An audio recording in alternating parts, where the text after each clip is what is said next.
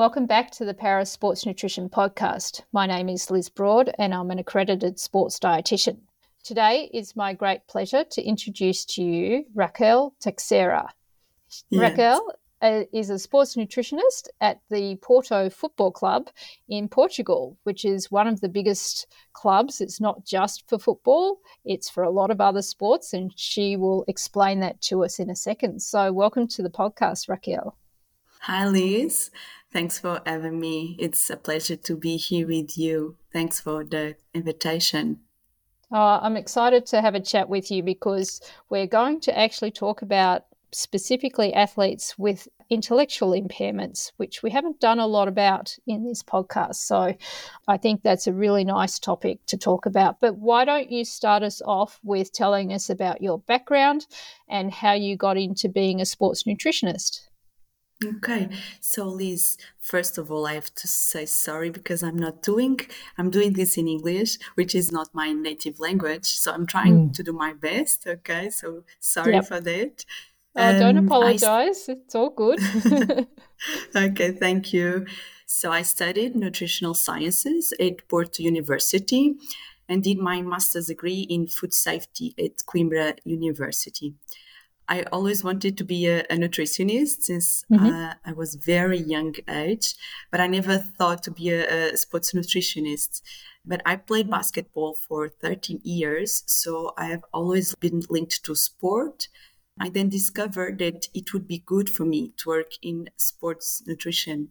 And I did my first traineeship in the High Performance Center of Lisbon, where mm-hmm. I had the first contact with a lot of professional and elite athletes of different sports. Yep. And then I had to, to choose between Lisbon or staying in Porto with the opportunity to do my traineeship with Para Sports because I mm-hmm. wanted to do something different. So after finishing the degree, I returned to Porto, where I did my professional traineeship, mainly with young football players at Dragon Force, which is a project of Porto Football Club for youngsters. Fortunately, mm-hmm. after that, I was offered a position at Porto Football Club as a nutritionist. And it was there that I started to follow different teams of para sports and also the um, female volleyball team and B teams of male basketball and ball and roller hockey. And two years ago, I left the last three teams and started to work with a swimming team. Mm-hmm. So it has been four years now since I first began working with para athletes. Initially, I never thought I would work with para athletes, but after a while, I've decided that this is what I want to be doing. Fantastic. And that's why we've invited you onto the podcast. We love people who have a passion for para athletes. So tell us which sports of the para athletes you're covering at the moment. Okay. I currently work with para athletes of goalball, boccia, para swimming, para table tennis, basketball, and futsal. In total, wow. we have about 80, yeah, 80 disabled athletes in the club with different impairments, physical, visual, and intellectual impairments. Wow, that's a lot of athletes to have on your books. Do you do a lot of mm. individual work with them, or is it some of it group sessions, or how do you actually mm. cover that many athletes? mostly individual. Just basketball and, fu- and futsal, it's a group intervention uh, because they have mainly intellectual impairments and it's mm-hmm. more difficult to work with athletes. And because they don't have a competitive component so strong as other yep. sports because we have several athletes representing the national teams in all the para sports mm-hmm. and including two Paralympic athletes of boccia. Portuguese mm. Paralympic athletes yeah, I follow here in the club. Um, yep. But all the athletes of basketball and futsal have intellectual impairments, and also some athletes of para swimming and para table tennis. Okay, so why don't you talk a little bit more about the athletes with intellectual impairments? I guess you said there they're a little bit more difficult to work with. Can you tell us some of the range of things that make it a little bit more difficult? Yeah, yeah, because athletes with an intellectual impairment have a restriction in intellectual functioning and adaptive behavior that mm-hmm. affects mm-hmm. conceptual, social, and practical adaptive skills required for um, everyday life. As uh, World Health Organization explained, they have a significantly reduced ability to understand new or complex information and to learn and apply new skills and this results in a reduced ability to cope independently and begins before adulthood um, mm-hmm. with a lasting effect on development. So, when it comes to intellectual impairment, it's difficult to work because of this type of characteristics. Uh, yep. It's difficult to to know what they understand, what they don't mm. understand, and we have to be more creative and pay more attention to the way we talk, mm-hmm. what we say, the way we say. Yeah, because so it's more difficult because of these difficulties. Yep. And so the ages of the athlete, what age group do they tend to be that you're working with? Mm-hmm. I would say between 16 until um, 50 yeah, wow. So it's quite yeah, a big range, isn't it? And yeah, yeah. at the Porto Football Club, do they stay on site or are these athletes who still live at home or potentially in houses with other people? Uh, normally they, they live with the, their families. Mm-hmm. Yeah. Okay. All the athletes and so, that I follow. Yeah. Do you have interactions with their families? Yes, the ma- mm-hmm. with the majority of the the families, but for example, the athletes with 50, 55 years old, I don't have contact, yep. which is uh, difficult because well, I think, okay, I'm talking with a person with 50 years, but I don't know if they are understanding what I'm saying and when they are alone, they don't know or they don't know what, what to buy, what to heat, how to heat. Mm-hmm. So normally, these uh, people with 40 or 50 years old, they are independent with nutrition or when we are in our uh, nutrition appointments, but they are not independent in their yeah. lives in their lives. And so, mm. do you think that their nutritional demands for their sport are any different to any other athlete? Do you think it's the same? You're trying to get the same messages across that you would for any athlete who's in futsal or in basketball? It's just how you go about that education that's different? Or do you think that there's some people with intellectual impairments who also have different fueling needs, energy needs, those sorts of things? Yeah, I think they have different energy needs. When it comes to different sports, I think that they are very different because I know that, for example, para swimming athletes, um, they have practice all days of the week mm-hmm. except mm-hmm. one. Okay. Yep. And for example, my athletes of basketball and futsal, they just have one practice a week. All um, right. So I have to be that in mind, uh, yep. and their nutritional needs and energy needs are quite different. Mm-hmm. So I don't know if in the other contexts or other clubs there is this difference between volume of uh, practices but here in in the club i know that this difference exists so i have to manage that uh, i have para athletes with physical and intellectual impairments in the swimming mm-hmm. team but these athletes they all practice the same time yeah. uh, with different capacities but they have practice all days um, about two hours a day and uh, mm-hmm. swimming practice and gym practice. So they have a higher energy expenditure than, mm-hmm. for example, uh, boccia athletes. Yep. Yeah. And do you find that the swimmers, because they're interacting with other para athletes so they can they've got other people that they can potentially copy from or observe and maybe they get a little bit of influence on their nutrition practices because they're around an environment with other athletes, as opposed to, say, your futsal players. All of their co athletes in their team are also have an intellectual impairment? Do you find that there's any difference because they can see what some of the other athletes are eating that perhaps they copy that and therefore their nutrition practices are different and more aligned with some of their actual needs? So the education process isn't just coming from you, it's actually coming from the influence of what they see from their fellow athletes.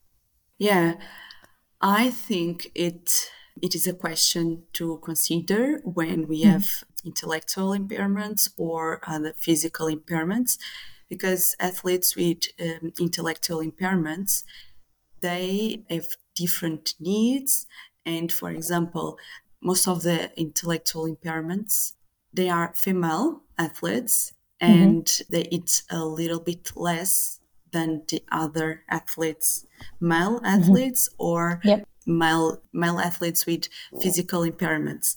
And I um, had an experience uh, with that because the athletes with intellectual impairment uh, normally they don't understand why they are eating a little bit less because mm-hmm. sometimes when I have to plan what they're gonna eat before or after the competition.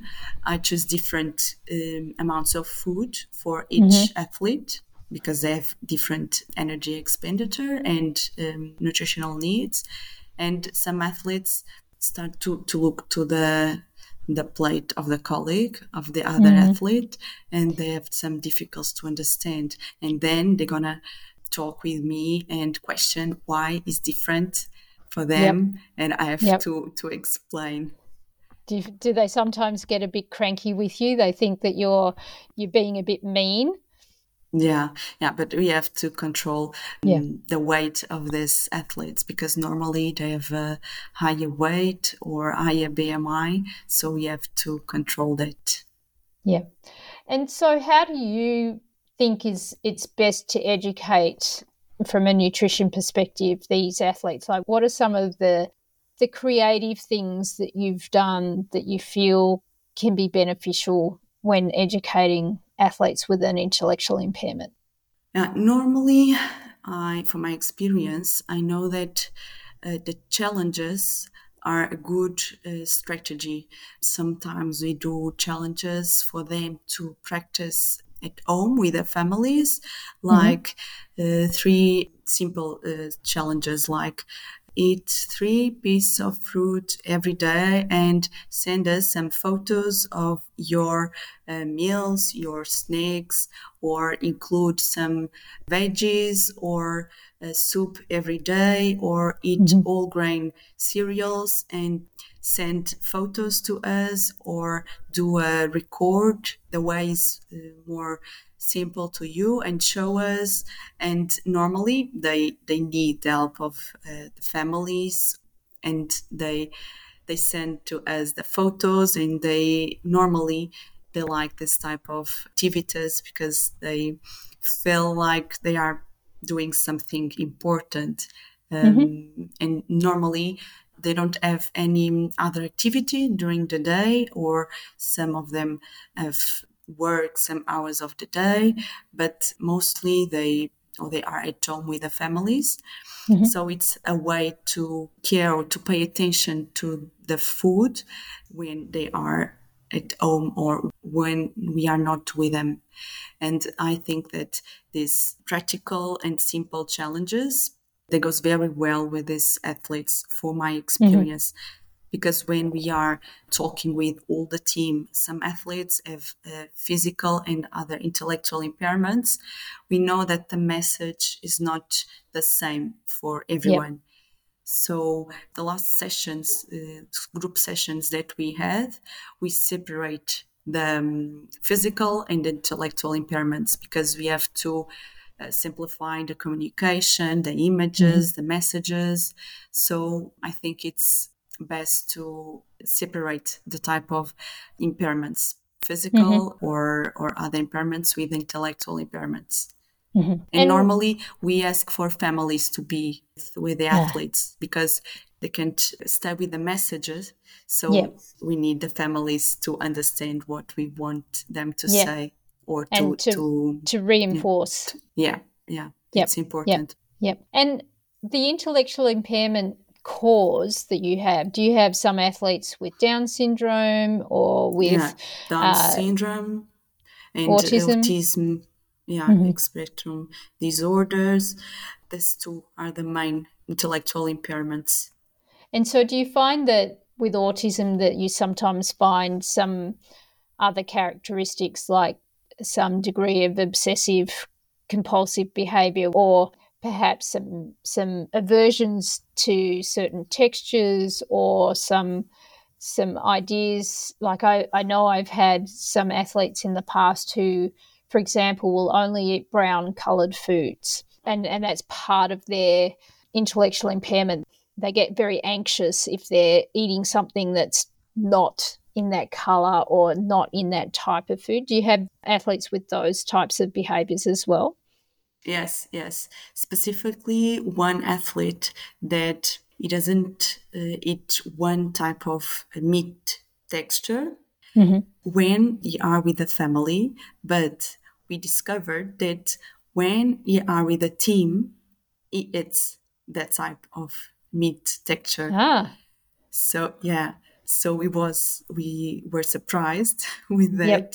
but it happened. So yeah, truly we don't know what is going to to happen but mm-hmm. we are prepared for the two behaviors because yeah. one day probably he will be able to eat and one another day, one day he, he not. may not yeah yeah yeah yeah, yeah. but that that one spe- aspect that can be challenging with autism spectrum is that they have repetitive behavior uh, mm-hmm. relating to, to food and, and feeding.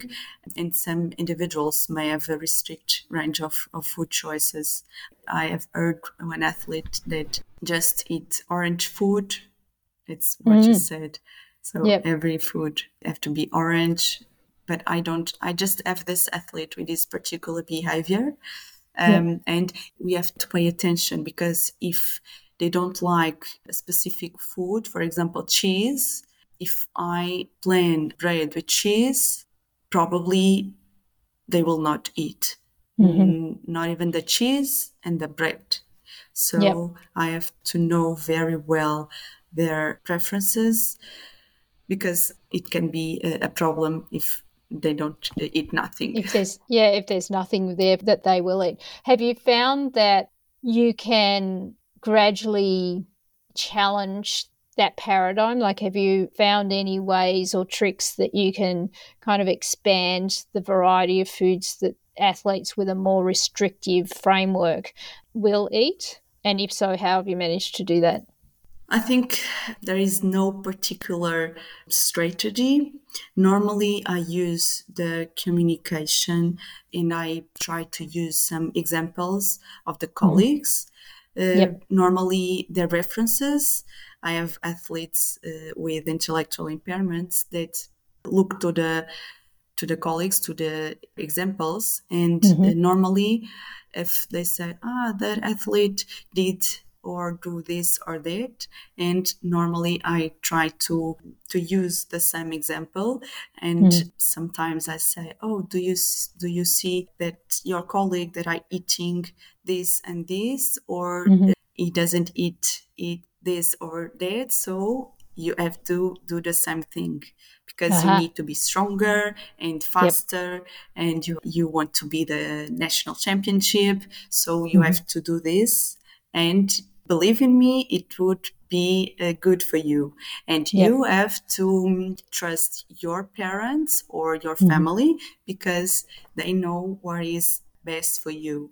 And mm-hmm. the family are always with me and yeah. we are communicating at the yep. same time and the message goes to the athlete and to the family but the more important is to discover what function well or goes well with this uh, or that athlete and mm-hmm. work with it and always be uh, in communication with the families. Yeah. Yeah, so everything's very individualized because you've got to work out what trick works the best in terms of trying to get them to change. And is it a comparison? Is it a challenge? Is it a like there's usually something that will help create the capacity for them to add in a different food or to change the way they eat. You've just got to work out how to switch that trigger on in their brain that they will actually accept that change. Yeah, yeah. Normally, athletes are encouraged to answer all questions mm-hmm. they are they are able to do, but they are always confirmed by the, the family members. I normally yep. do some questions like, do you make your own food choices, or who prepares your meals, who, who usually cooks for you, and it's all. But I know that it's the family. Yep. But I always talk to the athletes and I wait for their answers and mm-hmm. then I have to confirm with the with the family because normally I see the lack of autonomy um, in these individuals with intellectual disabilities that have to choice and to prepare their food intake. So uh, family members play a major role in their dietary intake. Yeah. So, what recommendations do you have to, say, coaches of these athletes in terms of the role that a nutritionist can play and the importance of actually having someone who can do that individual work with the athletes. Do you feel as though the coaches understood that before you started working with them and perhaps have changed their approach because of the work that you've done? Yes. Uh, fortunately, my experience with the coaches and all the staff it's very good. And mm-hmm. all the coaches understand the importance of nutrition and the importance of nutrition in each type of impairment. But i feel uh, from my experience that the relation me and coaches and athletes and families it goes very well and the coaches mm-hmm. understand exactly what are the difference between energy expenditure and uh, that type of restrictions and food preferences between uh, intellectual and physical or visual impairment mm-hmm. uh, and normally the coaches are very aware of the differences and they tell me uh, raquel be careful because that athlete with which an intellectual impairment. He doesn't eat cheese. If you put cheese on the bread, they, mm-hmm. uh, they or he will not eat. So try to do something different. Or mm-hmm. sometimes I say, try to do something different when we are with that athlete and all the team. Okay, so yep. we have and we we are surprised together with some some things that is going to or that happens. yep. and yep. Uh, normally, yeah, when I'm not with them, and um, the coaches said to me, "Oh, that athlete, he ate that type of meat." You okay? I didn't imagine, and, and, and all the and in that case, the their parents uh, were also surprised. Yeah, okay, but that happens. It was your son that was eating that type of meat yeah but it's and, the relation it's very good. We have a complete team working with athletes. Yeah. Do you think that that's important? Because you know my experience in working with athletes with intellectual impairments is it's very hard to get an honest not an honest I, i'm not meaning that they're not honest but a an actual true reflection of what they're eating because they can't express that in terms of the way that gives us a really good idea quantitatively, for example, of how much they're eating. And, and sometimes they're not with their family all the time. And I think coaches can play a really important role because they're observers. You know, coaches are very good at observing things. And do you find sometimes that the coach can say, if you're working with an athlete to try and say, change their body weight or their body composition, you know, maybe put on a bit of weight or lose a little bit of weight? Do you find that the coach's observation of what they do, for example, oh, I know that he kind of sneaks into the dining hall to or in the food court and gets an extra snack during the afternoon because I've seen him do that a couple of times or you know do you find that that the role of the coach in observing and then reporting that back to you is important with athletes with intellectual impairments yes yes very important um, mm-hmm. sometimes for example i plan some fruit to eat and the coaches say to me oh not that fruit because there's two athletes with down syndrome they take a lot to eat that food. and we don't have time because yep. other athletes are waiting okay so for that athletes i have to change the fruit or sometimes when yeah when we are, they are changing between swimming and gym it was not supposed to eat or sometimes it is supposed to eat something quick and yep. some athletes eat and other athletes don't eat and the coaches say to me okay raquel you have to when you have the next nutritional appointment you have to talk about that because it, it was not supposed to eat or it was supposed to eat and this athlete didn't do what it was supposed mm. so you yep. have to to talk about it yeah because yep. the, the coaches are more almost yeah. always with the athletes in their yeah. practices or competitions or travels. And they talk to me, for example, when they go to to another place and they have to to stay at the hotel it's easy to mm. when they are at the breakfast hotel breakfast they want to eat everything mm. but the coaches they have access to the food plans and they know what are supposed for each athlete to eat on the breakfast. So yeah. they say you can't eat that because it's not on your food plan, so you have to be yeah. careful. And if the athlete wants to eat or uh, doesn't want to eat, they say to me, okay, Raquel, it was not very good because this athlete didn't eat what it was supposed. Mm-hmm. And we talk about it yeah.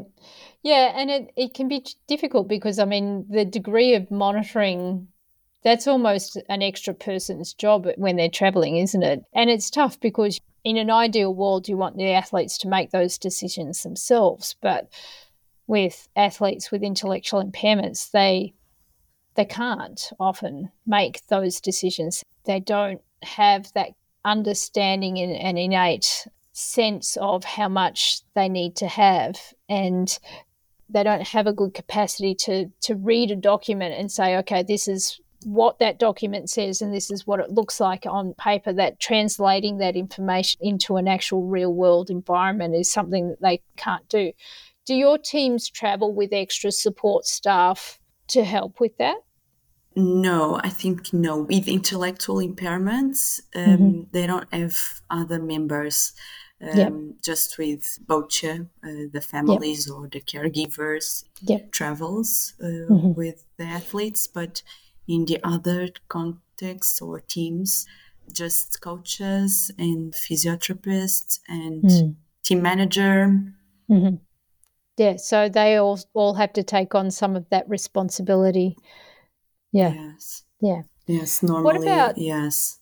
Yeah. What about any recommendations that you have for other sports nutrition practitioners or even sports psychology or any other practitioners who are working with athletes with intellectual impairments?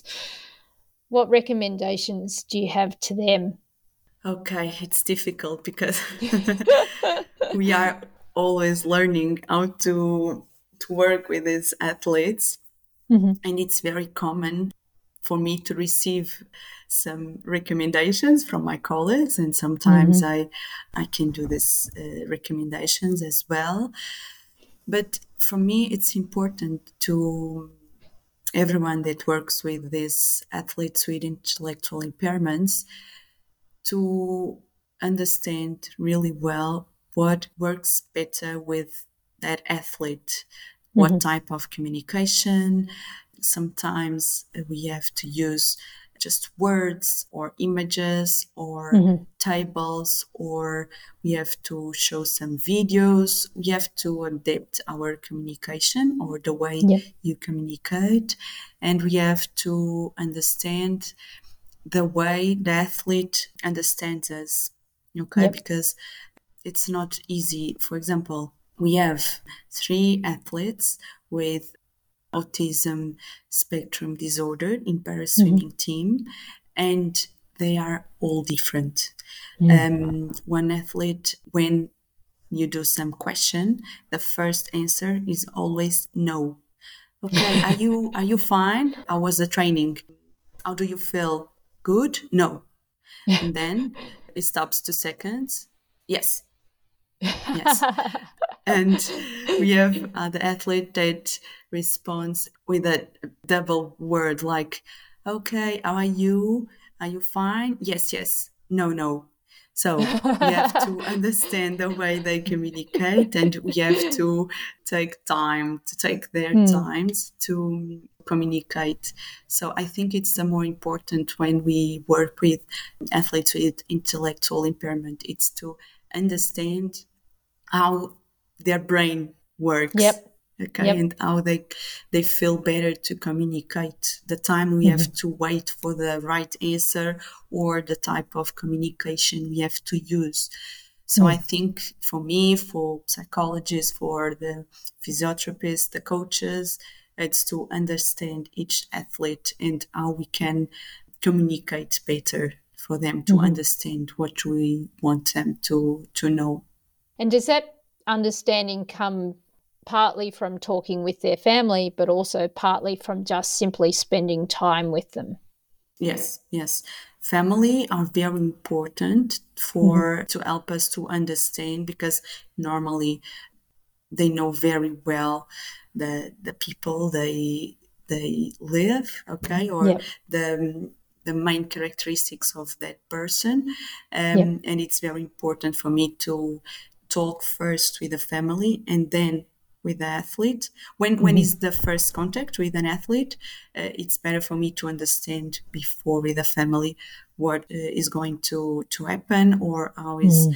the best form to communicate the best way to communicate with the athlete and then when i'm with the athlete i have to pay attention and it's not easy to understand everything in the first contact but mm when the time is gone, you understand the athlete, but it's not easy on the first contact. We have to yeah.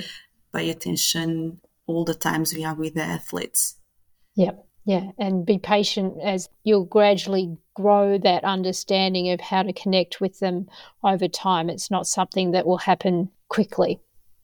Yeah, yeah, you have to be patient, and most of the times you have to explain one two, three, four times. Mm-hmm. And mm-hmm. I think in the third time you will have what you want. Okay. Uh-huh. But it's good. It's good. Yep. I remember an example of an athlete that I want to drink water mm-hmm. after practice. And we say, you have to drink two cups of water. Okay. And then his mother say to, uh, said to us that for him, two cups of water, it's one cup, and he had to to have another cup, not the same cup. Oh. okay, no problem. No problem. two cups of water, no problem.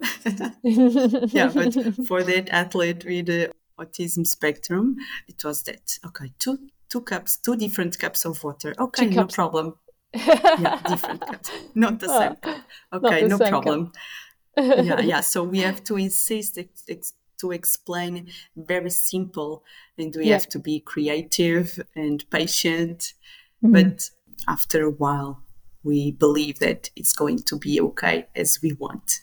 Yep, awesome, fantastic. You you do a great job. So well done to you, Raquel. It's definitely a challenging group of athletes to work with, what do you find that you've learned the most about yourself in that process? Okay, uh, be patient. and was that was um, that one of your virtues initially? Yes, yes. Uh-huh. I want everything quickly. and I, yeah, and I have to be patient. And for for lose one kilo, sometimes I have to wait two, three, four months. Okay, but mm. It will it will happen. So, and I have to be patient to explain to the athletes what I want them to do. Okay, but mm-hmm. after a while, it's going to be what we want, what we plan. Yeah. But I learned to be patient and creative as well mm-hmm. because I, I have to think in some strategies that in a normal situation it was not necessary. Uh, mm. Just one one time say say that thing one time and it will be enough. And now yeah. with these athletes, no. So I have to be creative and and say different things and discover what is going to result with that athlete. Yeah. So I think these were the um, the two characteristics that I had to to learn and improve in my yeah. in my life and in my working uh, practice. well, well done to you. Sounds like you're doing a brilliant job. Thank you so much for your time, Raquel. I, I really appreciate your openness and you know you were the one that put forward this this topic so I um, was absolutely delighted that you were willing to to talk about it so um, well done to you you don't get away without telling us though what your favorite food is yeah i as I regularly follow your podcast and all the episodes are very interesting. Congratulations for your work. I was expecting that that question but for me it's difficult because I truly love to eat, and so, so it's a difficult question. But fortunately, we have a lot of tasty food in Portugal. Mm. So I think I can mention two traditional foods that we have and I truly love, mm-hmm. which is um, suckling pig bairrada style. Okay. All right. and also giblets, Portuguese style, which include rice and cooked blood. Oh, and I wow. love, I love. okay, really good. Yeah, so you are a sav- you're a savory liker, are you? You more like more savory food than sweet. Uh, yes, and yep. uh, I also love sweets. I also love ice cream and chocolate. So it's really difficult for me. But if if I have to say two things or yep. I can say more, but I'm going to just to say two, okay? Well, I'll have to come to Portugal sometime and you can show me the delights of your favorite of course. foods. Of course, you are more than welcome. Well, thank you I so have much. So so many foods to to show to you. uh, oh, I haven't been to Portugal yet, so it's on my list. okay. Very well. Yeah. Well, thank you so much, Raquel. I really appreciate your time, your energy, and your willingness to to share your story and your experience with us. It's been fantastic being able to talk to you, and we wish you all the best. Thank you, Liz. I think Raquel's message about being really patient with athletes who have an intellectual impairment, in that you can get the information that you want to get across, but you may need to say it a number of different times and you may need to get the support of a number of other people, including the family, the coaches, and other people who are interacting with that athlete. I hope you enjoyed this podcast. If you have any feedback, please leave it on our website. And if you have any suggestions on people you'd like to hear from, we'd also love to know. Please join us next time when we talk to Trinity Lothian, who is a Canadian wheelchair fencer.